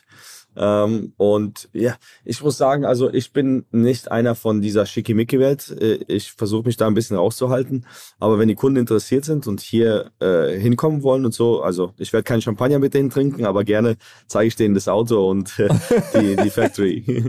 Okay, aber das heißt, es muss ja logischerweise auch so sein, dass irgendwelche Prominenten deine Kunden sind. Ich meine, wer kann sich das schon leisten? Die meisten Leute wird man irgendwie kennen aus der Industrie oder aus dem, weiß ich nicht, Geschäften, wo man halt entsprechendes Geld verdienen kann. Absolut, absolut. Also Kunden sind zum Beispiel Ronaldo hat ein Auto oder Nico Rosberg hat eine Nevera gekauft. Auch Leute aus der Industrie, wie zum Beispiel der CEO von Nvidia hat eine Nevera gekauft. Es sind ja alle sehr, sehr ja, erfolgreichen Leute, aber auch sehr viele berühmte Leute, die Bugattis und Rimacs kaufen, auf jeden Fall. Hat Elon schon einen Bugatti oder einen Rimac? Nein, aber ich war vor ein paar Wochen mit ihm auf dem Abendessen in New York Es war sehr interessant, aber nee, ich denke, der kauft keine Rimac. Aber sag mal, der baut ja auch keine vergleichbaren Autos. Ich meine, Tesla ist jetzt ja auch Elektro, aber das ist jetzt ja nicht irgendwie in der Preisklasse logischerweise irgendwie vergleichbar. Ja, kannst du, also auf jeden Fall kommt der Roadster 2 und Elon, als er den damals gezeigt hat, hat gesagt, es wird das schnellste beschleunigende, schnellste Auto der Welt. Und das war 2017. Das Auto ist immer noch nicht auf dem Markt und wir haben schon bewiesen, dass der Nevera viel schneller ist. Und ja, als ich ihn in New York getroffen habe, hat er gesagt, oh shit, we need to be faster with the Roadster, dass die den schneller auf den Markt bringen sollen. Aber der Tesla Plaid, also der Model S Plaid, also das ist ein Familienauto mit 5 Sitzen, der ist schneller als alles andere, als außer der Nevera. Also der ist schneller als ein, beschleunigend, als ein Lamborghini, als jeder Ferrari, der ist echt schnell. Also die stellen die Messlatte sehr hoch, auch mit Autos, die eigentlich keine Supercars sind, aber natürlich nicht im Allen. Also ein Taycan ist ein viel besseres Auto in vielen verschiedenen Sachen, aber zum Beispiel, wenn es um Beschleunigung kommt, da sind die echt gut.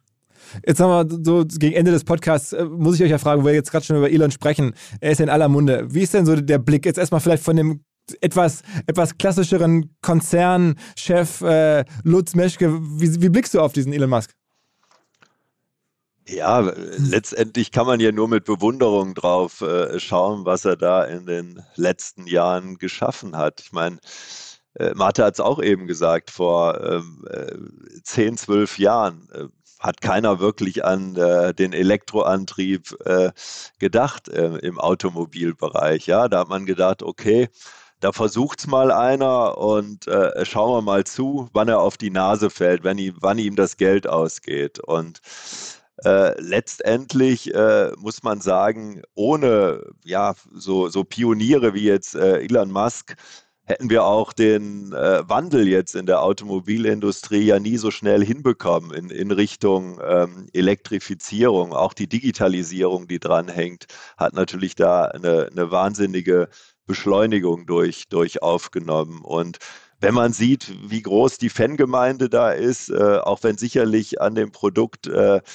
nicht alles gefällt, mir zumindest nicht, aber in Summe hat er da ein tolles Gesamtpaket hingestellt.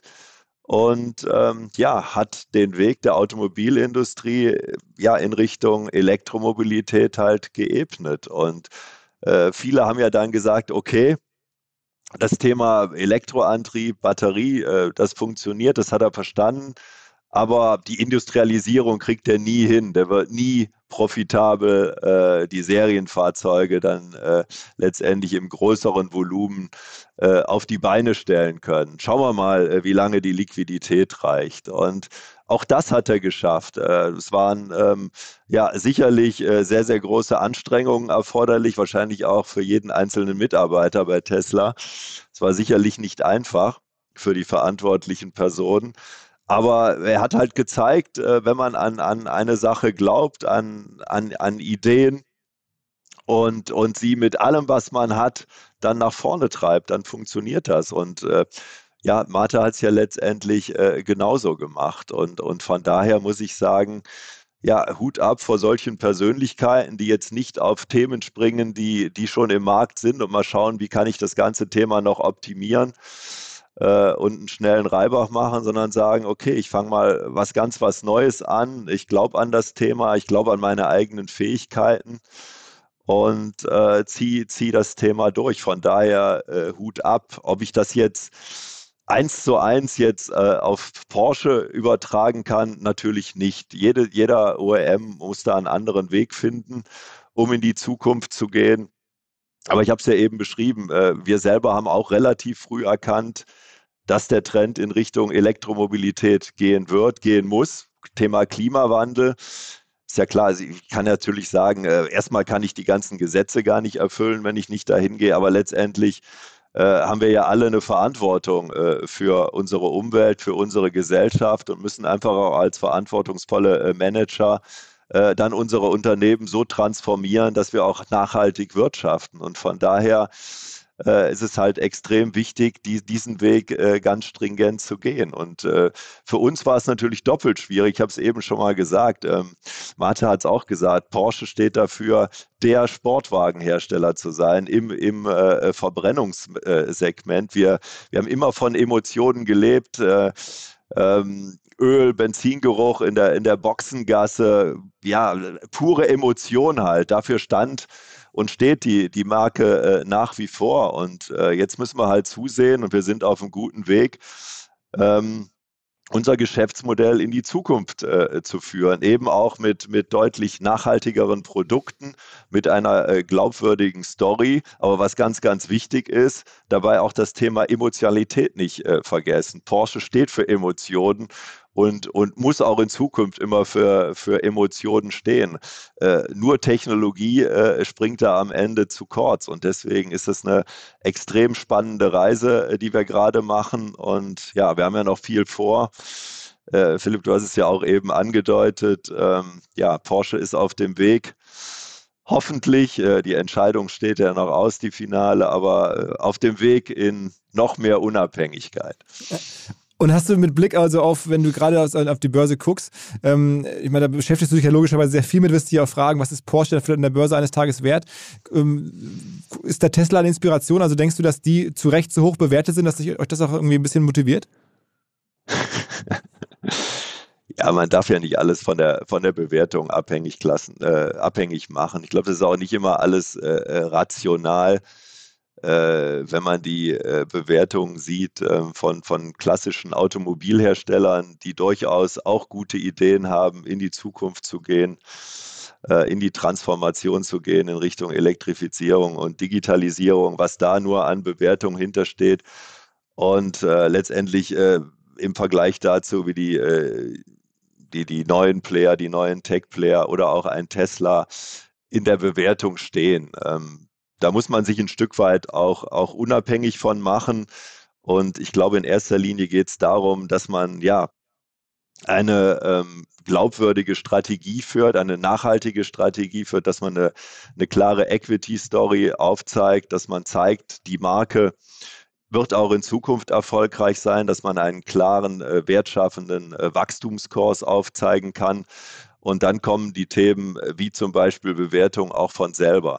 Letztendlich ist es wichtig, dass man ja einen Brand-Purpose hat, dass die Leute wissen, wofür eine Marke steht, dass sie die Marke nicht nur für ihre Produkte liebt, sondern auch dafür, wie die Marke, wie die Company arbeitet, dass sie einen Teil ihres Erfolgs auch an die Gesellschaft zurückgibt, dass sie alles dafür tut, dass unsere Welt weiterhin lebenswert bleibt. Und dieses Gesamtpaket muss am Ende stimmen und letztlich dann auch mit Maßnahmen unterlegt sein. Und wir haben ganz klar gesagt, wir wollen den Weg geben, wir wollen weiterhin der Sportwagenhersteller sein, auch mit hochemotionalen Produkten, aber wir wollen eben auch nachhaltig sein und haben gesagt, bis Ende des Jahrzehnts werden wir 80% unserer Neuwagen dann voll elektrifiziert haben. Und wir wollen CO2-neutral sein, bilanziell CO2-neutral sein bis 2030. Ich glaube, das ist wichtig, dass man sich auch solche Ziele vornimmt, dass man die entsprechenden Maßnahmen auch dahinter schreibt und sie mit Stringenz dann auch verfolgt. Und das Thema Bewertung kommt dann von ganz alleine.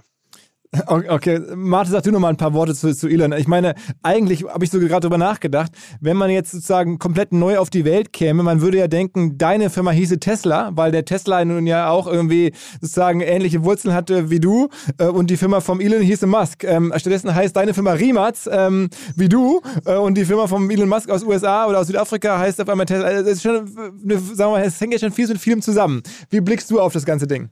Ja, das habe ich ihm auch gesagt, dass meine Firma, dass mir jemand den Namen gestohlen hat. Ja, ist doch wirklich so, oder? Ich meine, eigentlich müsstest du Tesla heißen. Ja, aber er hat es vorher gemacht. Ich war vielleicht 15 Jahre alt, als die Firma gegründet haben. War eigentlich Martin Eberhard, nicht Elon Musk, der den Namen gegeben hat. Elon kam da später dazu. Aber weiß nicht, ich höre sehr, sehr viel Kritik und Negativität über Elon, über eine sehr lange Zeit her. Und es kommt von Leuten, die erstmal nicht verstehen, was es bedeutet, sowas aufzubauen, wie schwer das ist, welche Herausforderungen du hast, um sowas zu bauen und wie überwältigend eigentlich weiter vorwärts die waren als alle anderen. Echt Jahre vor allem. Und Porsche war der Erste eigentlich, der mit dem Taycan mithalten konnte. Und die anderen kommen jetzt so ein bisschen langsam drauf. Aber das ist 10 Jahre nach Tesla, 10 Jahre nach dem Model S. Und die Industrie wäre ganz anders, wenn es Tesla nicht gäbe. Und Tesla ist nur anders wegen Elon. Ich verstehe, wie die Firmen funktionieren, wie Entscheidungen gemacht werden. Und wenn, keine Ahnung, in einem anderen Autohersteller vor 12, 13 Jahren jemand kam und gesagt hätte, wir bauen jetzt ein Elektroauto, das 500 Kilometer Reichweite hat, unter 3 Sekunden auf 0 auf 100 und 5 Sitze hat, mit 2 Sitzen zusätzlich im Kofferraum, mit der Batterie im Unterboden und vorne Kofferraum, hinten Kofferraum, also hätte nie passiert. Und er hinterfragt halt alles, alles ist First Principles based und ich denke persönlich, dass er zurzeit der interessanteste Mensch der Welt ist. Also was er mit Tesla geschaffen hat, ist ja riesig, aber SpaceX ist ja noch viel interessanter. Leute auf Mars zu schicken, einen zweiten Planeten zu besiedeln. Also was ist mehr interessant zurzeit als das? Wir haben darüber gesprochen, wie die Welt bis 2030, 2040 absolut klimaneutral sein könnte und unabhängig von fossilen Brennstoffen. Also er befasst sich mit solchen Themen, echt großen Themen für die Menschheit. Und ich habe großen Respekt vor ihm. Ich persönlich, also die Arbeitszeit und der Stress, wenn du sowas aufbaust, ist halt sehr stark. Und ich spreche mit meiner Frau jede paar Wochen darüber und wir sehen uns nicht viel. Also meine Frau und ich kennen uns 18 Jahre und wir reden viel darüber und ich frage mich oft, wie lange ich das durchhalte. So. Und natürlich ist es auch nicht gut, dass die Firma so viel von mir abhängt und dass ich echt immer da sein muss, dass ich nicht irgendwie abschalten kann. Aber das ist ein anderes Thema. Aber persönlich, ich denke nicht, dass ich es wie Elon noch 20 Jahre machen könnte. Also er ist ja über 50 jetzt. Und das ist eigentlich selbstlos. Also Leute denken, dass der nach Geld oder sowas aus ist. Aber er hat ja 250 Milliarden Dollar Net Worth oder sowas. Ist ja jeden Tag ein paar Milliarden oben oder unten. Also ihm geht es sicher nicht ums Geld. Ich denke, ihm geht es echt wirklich um große Veränderungen zu machen. Natürlich ist da auch Ego dabei und all das. Aber er macht halt Riesensachen selbstlos, weil er Tag und Nacht arbeitet und er macht alles dafür, auch wenn er es wirklich nicht braucht und seine nächsten 10 Generationen müssen nicht mehr arbeiten, wenn er nicht mehr will, aber für ihn ist es halt diese großen Themen der Menschheit, um die Menschheit voranzutreiben und ich denke, das ist halt super interessant. Nicht alle seine Methoden sind super, es ist wahrscheinlich nicht so toll, sein Mitarbeiter zu sein. Ich persönlich denke, dass man Mitarbeiter auch gut behandeln kann und andere Leute gut behandeln kann und trotzdem erfolgreich sein kann. Aber jeder hat seine Methoden. Also ich persönlich bin ein riesen Elon-Fan und ja. Aber okay, also am Ende bist du schon auch von ihm dann sehr, sehr positiv beeinflusst oder hat dein Leben ja mit ermöglicht am Ende. Ja, genau. Wahrscheinlich gibt es meine Firma nicht und die Investoren wären nicht so bereit, mit uns zu investieren, weil die erhoffen sich, dass wir der nächste Tesla sind und den größten Return in Investment haben. Und vielleicht ist das Twitter-Beispiel eigentlich ein sehr gutes. Also Leute denken, dass Milliardäre die das Geld, keine Ahnung, an Drogen, was auch immer, Autos, Schiffe, Flugzeuge ausgeben, aber das ist nicht so. Die benutzen das Geld, um ihren Ambitionen zu verwirklichen. Also Elon hat sein Vermögen ermöglicht, jetzt Twitter zu erwerben. Mit 50 oder wie weiß, 42 Milliarden oder was auch immer es war. Und also dafür benutzt er sein Kapital, um Raketen zu entwickeln, um auf Mars zu gehen, um Twitter zu kaufen. Also das machen Milliardäre mit ihrem Geld. Bill Gates hat Malaria fast eliminiert und macht andere verschiedene humanitäre Sachen. Also ich denke, natürlich gibt es auch Milliardäre, die nicht vielleicht die besten humanitären Sachen damit machen, aber ich denke, viele benutzen das Kapital, das die haben, um interessante Sachen zu machen und benutzen das Kapital viel besser als Regierungen. Zum Beispiel NASA versus SpaceX, das sieht man sehr klar jetzt, wo SpaceX mit viel weniger Kapital als natürlich die Regierung mit NASA viel weiter gekommen ist und viel mehr geschaffen hat.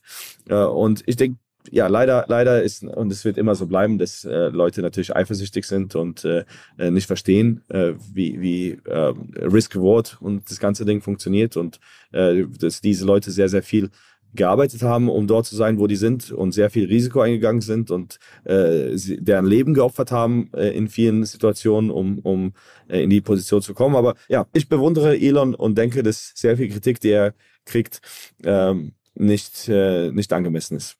Bist du eigentlich auch ein Software-Guy? Also ich meine, Elon ist ja auch ein Software-Guy. Ich meine, der ist ja jetzt sozusagen Physiker, Ingenieur, aber er hat ja, Tesla ist ja deswegen auch so stark aufgrund der Software. Und wenn man so hört, ist das ja auch bei Automobilen jetzt immer mehr ausschlaggebend, eine richtige Software zu haben. Jetzt seid ihr in der Rimac Group oder auch bei Porsche in der Software auch so stark, wie du jetzt offensichtlich bei der Hardware bist? Muss sein. Also es ist, ich würde nicht sagen, dass ich persönlich ein großer Software-Guy bin. Ich bin kein Software-Ingenieur. Aber die meisten Probleme, die wir haben beim Auto, sind Software. Das sind so viele Steuergeräte, so viel Komplexität, so viele Sachen, die funktionieren müssen. Das Auto ist unglaublich komplex von der Softwareseite. Und das ist die größte Herausforderung, würde ich sagen, bei der Neuentwicklung. Und ich denke, das ist nicht anders bei Porsche. Absolut. Software macht den Unterschied. Und deswegen sind ja die großen Tech-Player auch so hoch bewertet, ja. Weil es alles Software getrieben. Sie können skalieren auf der Erlösseite ohne Ende. Da ist Wachstum vorprogrammiert und da kommen halt die hohen Bewertungen her. Und das ist einfach so, dass ich mir über Software, über das Know-how, was so in der Vergangenheit in der Automobilindustrie nicht vorhanden war, mir diese zusätzlichen Erlöspotenziale nur generieren kann. Ohne funktioniert es in Zukunft nicht mehr. Also Hardware ohne Software undenkbar. Ihr wollt jetzt auch mit Porsche zu einer Servicefirma werden, in großen Teilen, also zu einer Softwarefirma werden. Das ist ja auch so ein bisschen die Aussage, die es von euch gibt, ne? Ja, letztendlich geht es ja um die Digitalisierung, um die Konnektivität der Fahrzeuge, aber natürlich auch des gesamten Unternehmens. Es geht um die Kundenschnittstellen, die man komplett digitalisieren muss. Es geht um die Unternehmensprozesse. Aber nicht nur um die Unternehmensprozesse in den administrativen Bereichen, es geht auch um die Produktion selber, die ja komplett vernetzt, digital ablaufen muss, um auch die Effizienzen zu holen, die im Wettbewerb erforderlich sind. Und wer das nicht mit Vehemenz angeht, der wird in der Zukunft keine Rolle spielen. Das ist so sicher wie Samen in der Kirche. Jetzt hast du ja mit Rimac schon, sagen wir mal, einen Volltreffer gelandet, und Porsche ist ja auch dafür bekannt, relativ viel in Startups oder im Venture Space zu machen. Sind da bei euch im Portfolio jetzt irgendwie neben dem Mate noch andere, die man vielleicht demnächst erst sieht, so richtige Durchzünder, also so krasse Raketen, die ihr da getroffen habt in letzter Zeit, obwohl ihr gerade irgendwie schon wisst, das wird ein Hit, aber noch die Außenwelt hat es noch nicht gesehen?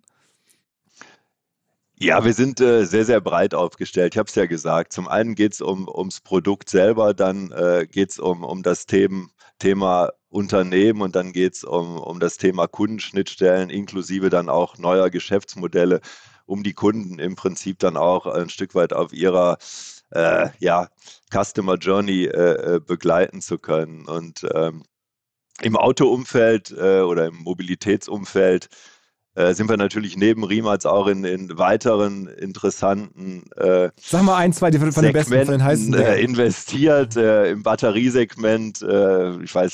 Ich denke mal, du hast das Thema auch gehört, dass wir mit der Cellforce Group in Tübingen jetzt aufgestellt sind, wo es darum geht, Hochleistungsbatteriezellen zu entwickeln und dann auch zu produzieren. Dann haben wir in ein US-Unternehmen gerade investiert, das sich um das Thema Silizium-Anoden kümmert. Und da sehen wir dann auch wieder eine Querverbindung zu dem Thema Batteriezellenentwicklung und Herstellung, was wir im Landkreis Tübingen machen. Und von daher versuchen wir uns da ein sehr, sehr breites Netzwerk aufzubauen. Alles in Themen, wo wir als Porsche halt den Unterschied machen wollen und wo wir auch weiterhin sagen können, wir sehen das Thema Performance ganz oben für uns und deswegen auch immer wieder in Themen, die jetzt nicht unbedingt in die breite Masse gehen, sondern den Unterschied machen im Hochleistungsbereich. Okay. Also, ich habe jetzt viel eurer Zeit in Anspruch genommen. Ich glaube, sogar schon ein bisschen länger als geplant war. Ich bin mega dankbar für das ausführliche Gespräch, auch so beide Perspektiven darauf, was ihr da baut, was da in Zagreb passiert. Ich glaube, es ist ein bisschen außerhalb der Stadt. Also, man ist ja wirklich neugierig, das sich mal anzugucken, was da los ist, wie du da sozusagen eines der größten Unternehmen Kroatiens hochziehst gerade.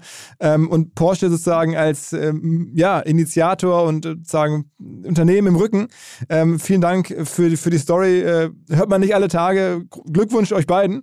Und wir werden das auf jeden Fall sehr, sehr gerne verfolgen und halten dann einen Blick drauf hier mit OMR und unserem ganzen Fokus in die digitale Welt. Super. Hat Spaß gemacht. Danke Philipp, danke Mate. Bis bald. Ja, war gut euch zu sehen. Hi Lutz, wir sehen uns bald und Philipp, war super dich kennenzulernen. Alles klar, Männer. Vielen, vielen Dank. Tschüss. Danke. Future Moves, ein Podcast von OMR und Hamburg Messe und Kongress.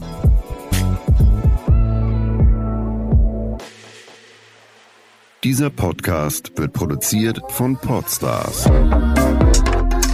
bei OMR.